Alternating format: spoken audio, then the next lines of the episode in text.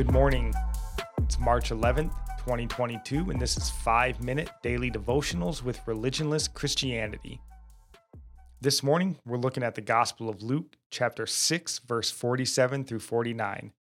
And it reads Everyone who comes to me and hears my words and does them, I will show you what he is like. He is like a man building a house who dug deep and laid the foundation on the rock. And when a flood arose, the stream broke against that house and could not shake it, because it had been built well. But the one who hears and does not do them is like a man who built a house on the ground without a foundation.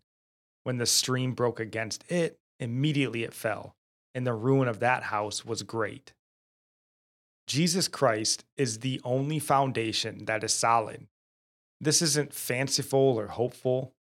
His truth and his commandments, his directions for life are rock solid and have been proven out over time since he walked the earth and preached this foundational truth to us.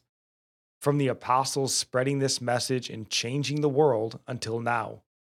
Where Christ is preached and his truth is adhered to, a better, more loving, and free world exists. I believe this is true even if separated from the spiritual and eternal ramifications of what Christ said. Just in the normal material world, living according to Jesus' teachings is the proven best way for this world to operate. Placing others as higher than yourself, being humble, giving freely, and so on and so on. It works and makes the world a better place. But what about the Crusades? What about the Spanish Inquisition?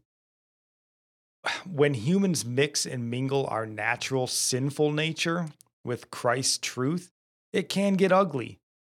Generally, because we allow our sinful nature to stand front and center. Now, those are extreme examples, and we don't have the time here to dive into Catholicism and the abundance of issues that religion has brought with it. But humans have been mixing their sinful nature and ideas with Christ's truth since the beginning, and it never seems quite as rock solid. Well, you know, Jesus loves you, so he wants you to prosper, they say. Therefore, health and wealth can be yours. Just name it and claim it. No, that is a secular materialism point of view mixed with the truth that Jesus does love you. We as sinful humans want more stuff longer lives. Christ wants us dependent on Him. Christ wants our hearts and minds fixed on eternity, not stretching out our days here. That's fear, not faith. So, where have you mixed your own desires and intentions with Christ's teachings? Because we're all liable to do this, but I encourage you to go back to the source. Judge your thoughts and desires against God's word, and where you find conflict, repent. Pray and ask God for a renewed mind and trust in the unshakable foundation that is Jesus Christ and his teachings. And our psalm for today comes from Psalms 55, 16, and 17. But I call to God, and the Lord will save me. Evening and morning, and at noon, I utter my complaint and moan, and he hears my voice. And our proverb comes from Proverbs 11, verse 12. Whoever belittles his neighbor lacks sense, but a man of understanding remains silent. Man, this world needs that today. And I'll end praying for you. And our prayer comes from Psalms 145.